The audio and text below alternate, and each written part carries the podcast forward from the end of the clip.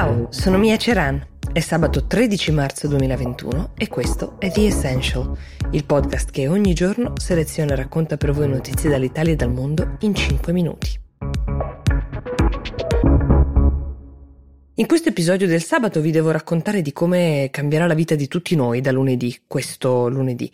Il Consiglio dei Ministri ha approvato il decreto legge valido dal 15 marzo, cioè lunedì, al 6 aprile, quindi festività pasquali comprese. E questo decreto stabilisce che ogni regione che ha un numero settimanale di casi superiore a 250 ogni 100.000 abitanti diventerà automaticamente zona rossa. Quindi automaticamente passano da lunedì in zona rossa Emilia Romagna, Friuli Venezia Giulia, Lazio, Lombardia, Marche, Piemonte, Puglia, Veneto, anche la provincia autonoma di Trento che si aggiungono tra l'altro a Campania e Molise che erano già zone rosse.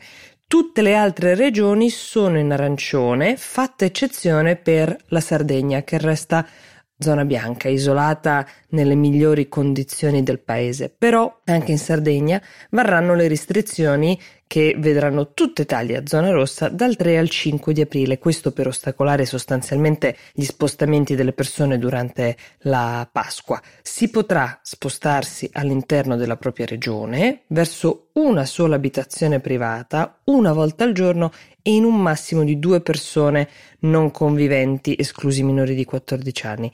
La razio è molto semplice ed è arginare la mobilità, così come tenere le scuole chiuse dovrebbe limitare la diffusione del contagio che, ricordiamolo, sta crescendo da sei settimane.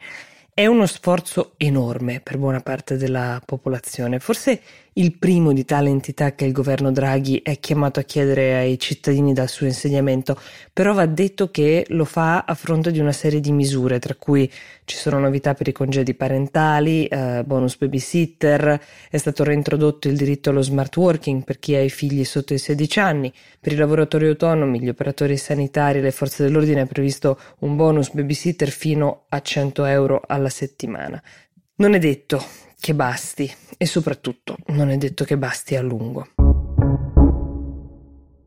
Andiamo negli Stati Uniti adesso perché la vicenda di George Floyd, l'uomo afroamericano ucciso, morto per asfissia sotto al ginocchio di un poliziotto di Minneapolis, è arrivata intanto ad un patteggiamento, prima ancora della partenza del processo. 27 milioni di dollari di danni e di interessi. Questa è la cifra che riceverà la famiglia di George Floyd dalla città di Minneapolis ed è una cifra che ha stabilito all'unanimità il Consiglio comunale. Prevede anche 500 mila dollari che saranno stanziati per finanziare la comunità in cui Floyd viveva. Il processo a Derek Chauvin, che è il poliziotto che lo ha ucciso tenendolo in terra eh, sotto il ginocchio per nove minuti, benché fosse disarmato, deve ancora iniziare. Però la cifra di 27 milioni di risarcimento è una delle maggiori mai elargite in casi di cattiva condotta della polizia e non esclude ovviamente il fatto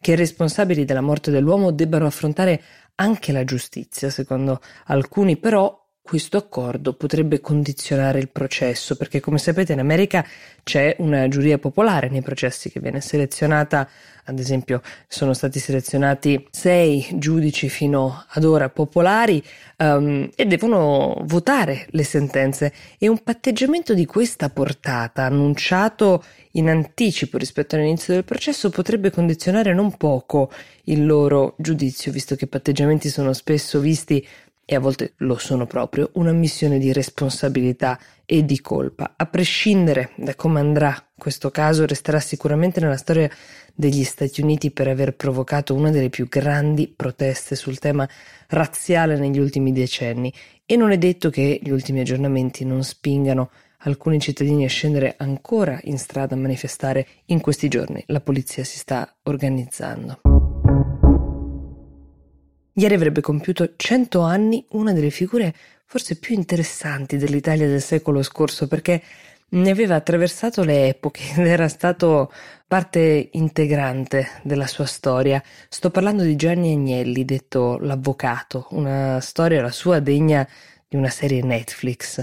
Siccome le ricostruzioni sulla sua vita sono tantissime, però lui non ha mai autorizzato alcuna biografia ufficiale. Per Actually, che è l'altro podcast di Will che trovate sulla stessa piattaforma sulla quale state ascoltando The Essential, abbiamo intervistato la persona che ci sembrava più titolata per raccontare chi fosse Gianni Agnelli in questi giorni, suo nipote, John Elkan. Fateci sapere cosa ne pensate, quanto sapevate di quest'uomo e che cosa avete scoperto invece. Vi auguro un buon weekend, ci sentiamo lunedì con The Essential.